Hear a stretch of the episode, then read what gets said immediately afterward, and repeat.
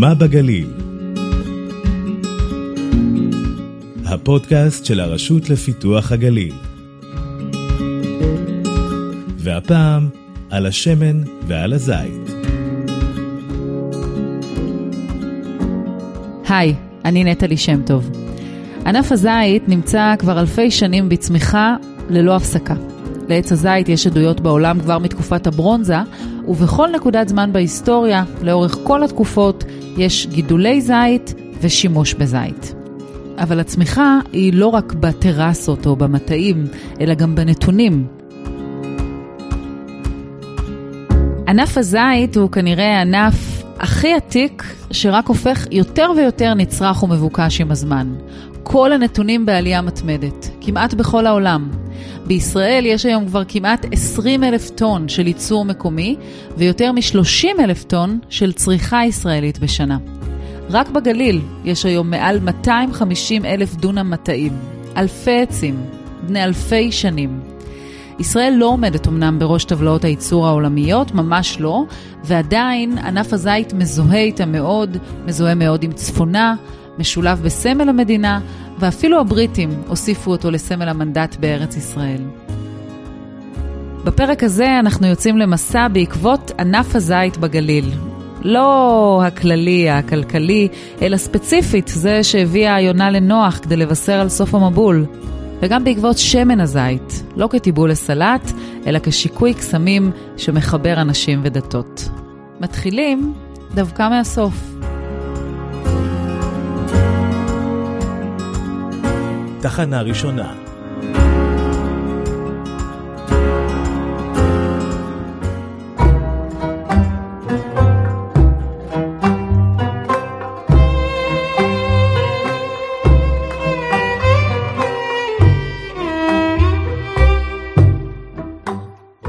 ראמים וסאג'ור זה כפרים שמאוד ידועים באיכות השמן ובכמות המטעים וכרמי השמן של התושבים. זה מג'די פראג', הוא מורה הדרך שמלווה אותנו בשני הכפרים הצמודים ראמה וסאג'ור. התחנה הראשונה שלנו במסע שהיא למעשה התחנה האחרונה. כאן מסתיימת עונת המסיק. בנקודה הזו מגדלים את זיתי המאכל השחורים, כלומר הזיתים הירוקים עד שהם משחירים על העץ רק לקראת סוף השנה, וגם הזית שמיועד לשמן צריך פה עוד קצת זמן על העץ בגלל הגובה. המיקום עצמו הוא על מדרון, על מדרון הר האריה. המיקום שלו יותר גבוה מבחינה טופוגרפית והוא נותן תצפית מאוד יפה על האוקיינוס של כרמי הזיתים ממזרח וממערב וגם מדרום. רמה וסאג'ור הם כמו אי באוקיינוס הזה שניצב במרכז בקעת בית הכרם, חבל הגליל שקרוי על שם כרמי הזית הרבים שמכסים אותו עד היום. בקעת בית הכרם זה אזור גיאוגרפי למעשה שהוא מפריד את הגליל העליון מהגליל התחתון. הבקעה הזאת היא נטועה בהמון כרמי זיתים, בו עובר את הכביש, כביש 85, והוא תוחם את ה... הוא מסיים את הגליל העליון, ובדיוק מנקודת האפס הזאת מתחיל גליל תחתון. אז אנחנו מאותה נקודה יכולים לראות, אה, איך אומרים, את המותניים של המדינה. גם את הכנרת וגם את הים התיכון ומה שהולך ביניהם. ובשנים האחרונות הולכים כאן בעיקר הרבה מטיילים. הישראלים והתיירים מגלים את המעיינות שזורמים סביב אל תוך הכפרים, את הבתים העתיקים כמו המוזיאון של דוקטור אדיב חוסיין, ואת הסודות שנשתמרו בסמטאות. כשאתה בא לטייל, לפני שאתה נכנס בכלל לכפר העתיק, הסיפורים האותנטיים של האנשים זה הסיור. המבנה של הכפר העתיק, על הבתים הצמודים אחד לשני, אפשר לעבור מהקצה לקצה של הכפר העתיק כמובן על הגגות, וזה הקיר המשותף עם הפתח שנקרא השובק הסירי, וזה את צריכה להבין, זה החלון הסודי, לא סתם חלון. והחלון הזה הוא מקור הביטחון של התושבים. הם היו מותקפים על ידי גנבים או על ידי גוף זר, אז מודיעים אחד לשני מהר מאוד, השמועה עוברת בתוכה. גם אם אישה חסר לה משהו והיא רוצה משהו מהשכנה בלילה, אז השובק הסורי יכל לשמש כל מיני דברים. סאג'ור הוא כפר דרוזי עם כ-2,500 נפשות. שכנו ראמה הוא כפר מעורב עם כ-8,000 תושבים, שמחציתם נוצרים, כשליש דרוזים, והיתר מוסלמים שסופחו אליו בעשורים האחרונים. הקשר בין כל הדתות הוא מדהים. את רואה שיתוף פעולה כמעט בכל תחומי החיים, גם בתחומי אבלים וגם בחתונות וגם בחיי היום-יום. וזה נותן ייחודיות. למשל ברמי, כפר הוא קטן, אבל יש פה אה, ארבע כנסיות שונות. אחת הכנסיות היוונית קתולית למשל בתוך הכפר היא מאוד, מאוד מעניינת וגם שם יש סיפור מרתק. אז בכנסייה שאני מדבר איתך עליה נקראת כנסיית אה, מרים, אבל הערבים נוהגים לקרוא לה כניסת אל-מועג'זה, הניסים. ובכנסייה הזאת היחידה בצפון, באזור, שבאים אליה הנוצרים, באים אליה הדרוזים ונודרים נדרים, וזו תופעה ייחודית, לא רואים אותה באף מקום אחר. שתי מטר לידם, האתר הקדוש לדרוזים, חורנת נביא שואל, וזה מחזה מרהיב ובאמת ייחודי. סיפור שעדיין לא מפוענח, איך קדושתה של הכנסייה הזאת לכל הדתות, לא רק לנוצרים, ואיך היא קשורה לאתר הקדוש של הדרוזים. גם מי שחי כאן ורגיל למראות האלו, יודע שההצלחה הבין-דתית כאן מאוד ייחודית. בדרך כלל זה עובד כמו שמן ומים, לא ממש מתערבב. אבל פה השמן איכשהו מחליק את הכל כיאה ללב של בקעת בית הכרם.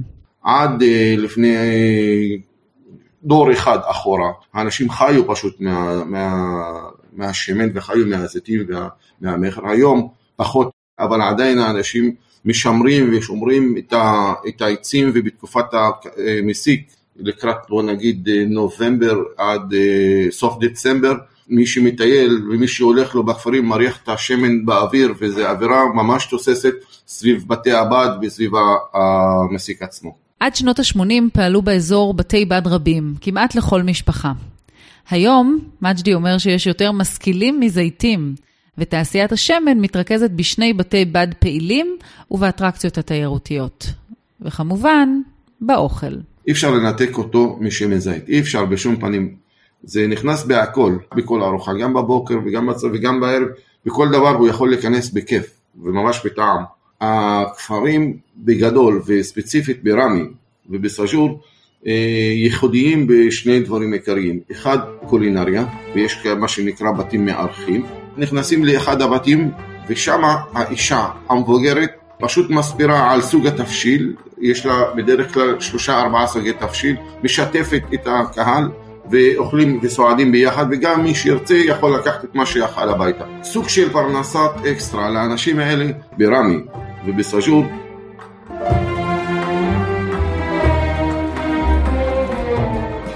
ומי שרוצה לראות איך כסף, או לפחות מקור פרנסה, גדל על העצים, צריך לנסוע אחורה בזמן. תחנה שנייה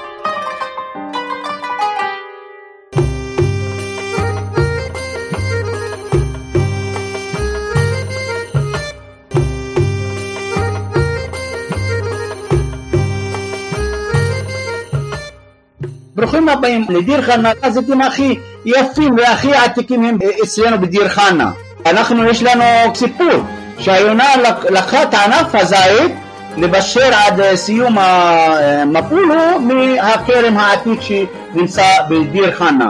יש לנו כרם זיתים לבני אלפי שנים שאפשר לבקר וידוע כבר בארץ. יש לנו כרמי זיתים שהם שווה לכל בן אדם בישראל לבקר אה, לראות, אנחנו מדברים על עצים שהם בני היקף תשע מטר, היקף גזע שלם, וזה לא נמצא אותו באף מטע אחר או באף עץ אחר. דוקטור עלי מאזן הוא איש ששמן הזית זורם אצלו בגוף. הוא בן הכפר, שנולד אל התעשייה הזו, חקר ולמד בתחום הזיתים, ממקימי עמותת מורשת הזית, חבר דירקטוריון מועצת הצמחים בענף הזית, ומזה כ-30 שנה נחשב המומחה לגידולים, לטעימות, ובעיקר לעצי הזית הכי עתיקים שיש. אני חקרתי אותם, יש הרבה הרבה סיפורים. הרי השמן שהגיע לבית המקדש של ירושלים, הוא הגיע מהגליל.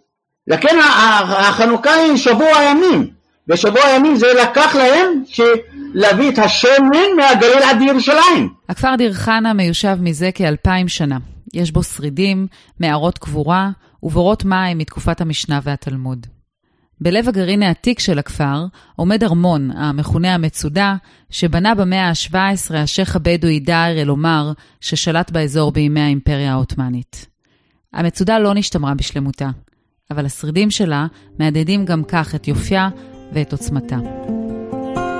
ליד המצודה המסגד שנבנה באותה תקופה, ובה חקקו מקימיו את שמו של נסיך הגליל הבדואי. לא רחוק, במורד הרחוב, שוכן אחד מבתי הבד העתיקים בארץ ישראל, במבנה מהתקופה הצלבנית. ובכל הזמן הזה, כשהכפר מחליף תקופות, שליטים, תושבים וסגנונות, עומדים מהצד אותם עצי זית, עדים וסופגים היסטוריה מפוארת. תארי לעצמך, זה עץ כזה שהוא מוערך ל-2500 שנה, 3,000 שנה, כל מה, מה התרחש מתחת לעץ הזה. את יכולה לשבת שם, לדמיין, אה, כל הסיפורים שנאמרו מתחת לעץ הזה, ואז יש מין מדיטציה כזאת שאני מקשרת אותי לזיתים האלו. והעצים האלו הם מהמרשימים שאפשר עדיין לראות. הם עצומים, רחבי ידיים, מתפתלים ועולים, מקומטים ובעיקר מכובדים. וכבר אלפי שנים שהם מספקים זיתים לתעשיית השמן המשגשגת של האזור. ואיך בעצם קורה הקסם הזה? מזית על העץ לשמן בבקבוק? תאמינו או לא, בלחץ.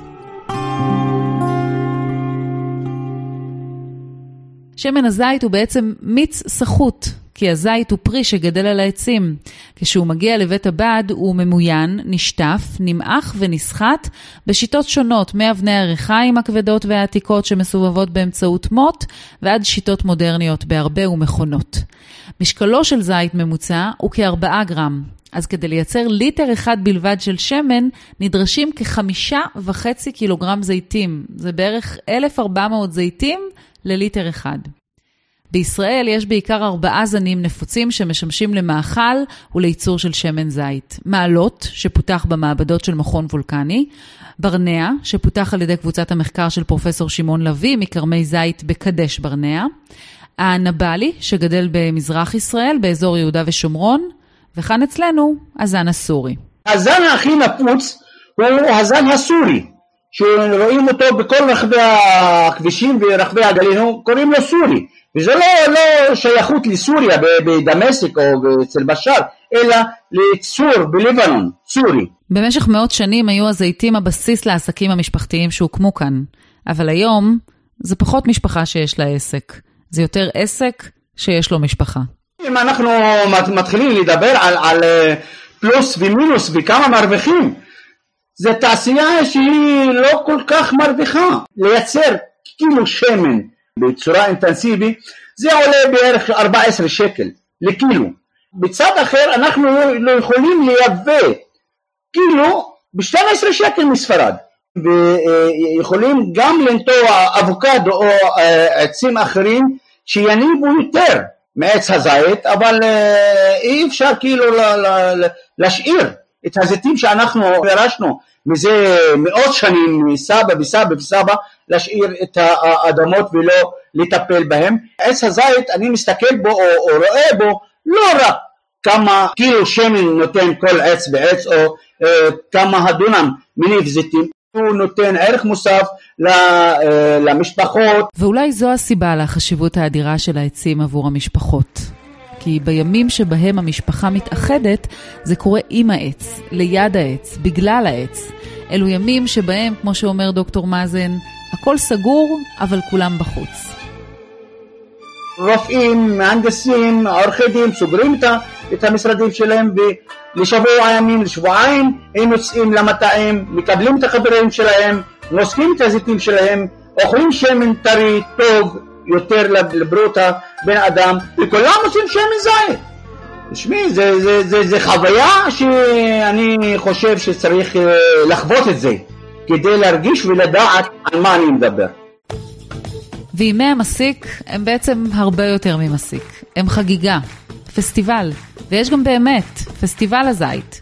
כל שנה ברציפות מאז 1994, בחודשיים האחרונים של השנה, פותחים הכפרים את הבתים ואת בתי הבד בפני התיירים מהארץ ומהעולם. כולם תואמים, קונים, מכירים ומבקרים. מתחת לעצים נפרסים בדים צבעוניים כמו שמלות של חג, וכולם מנענעים בריקוד את הענפים עד שהזיתים נופלים כמו קונפטי של הטבע. וחתני השמחה הם העצים העתיקים, שזוכים לכבוד כבני משפחה. תארי לעצמך שנתנו להם שמות, כמו שמות שלנו, לכל העצים האלו יש שמות. אז הם הולכים, אבא שלי הוא בן 86, עדיין, אם תבואו אלו, אליו ותגידו לו איפה נמצאת אל-ערוס, הכלה, אז הוא ייקח אותך לעץ מיוחד. וזה מדברים על, על כפר של בין עשרת אלפים איש, הוא רחב ב-20 אלף דונם, אז הוא ייקח אותך לעץ הזה.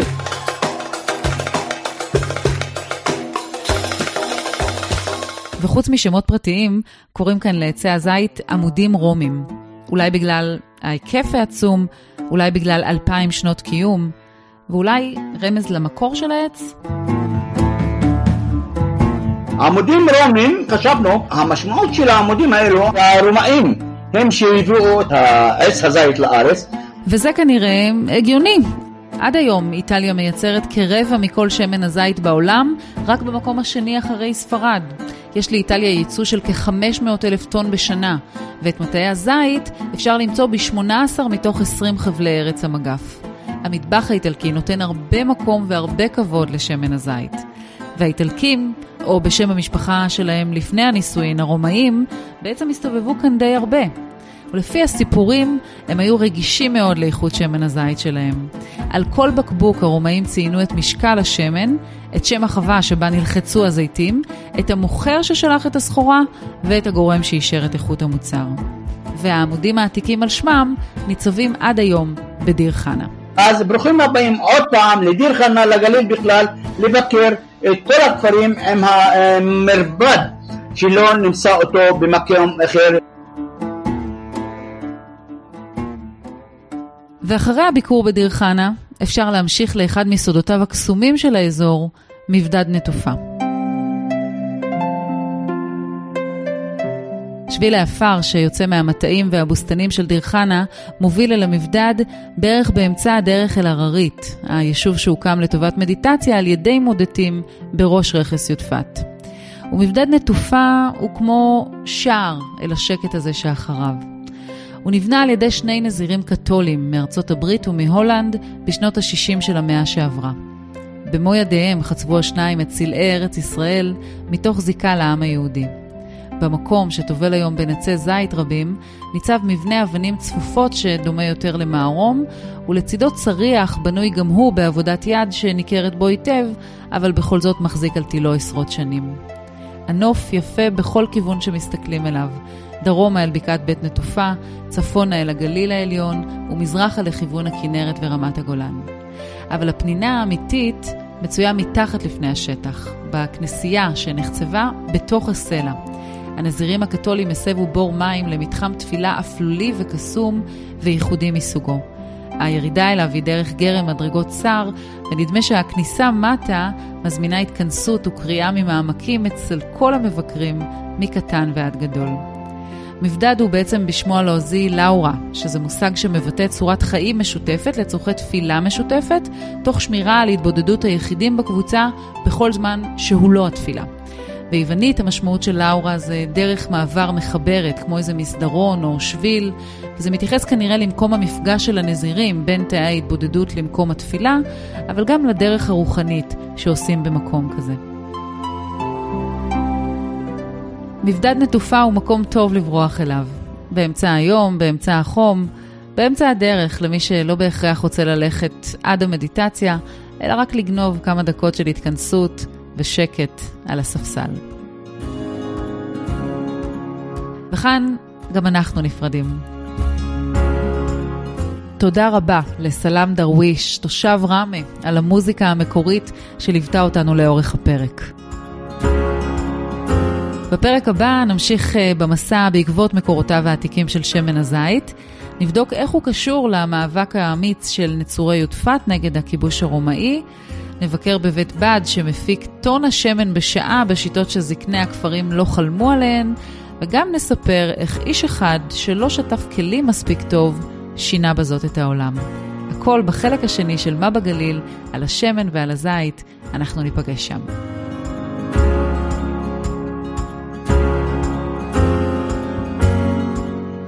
האזנתם לפודקאסט מה בגליל של הרשות לפיתוח הגליל והמשרד לפיתוח הפריפריה, הנגב והגליל. עורכת ומגישה נטלי שם טוב. עורכת ראשית גילה גורביץ' יעקבי. קטעי קריינות טל אליהו. לפרקים נוספים חפשו את הרשות לפיתוח הגליל בגוגל ובאפליקציות הפודקאסטים.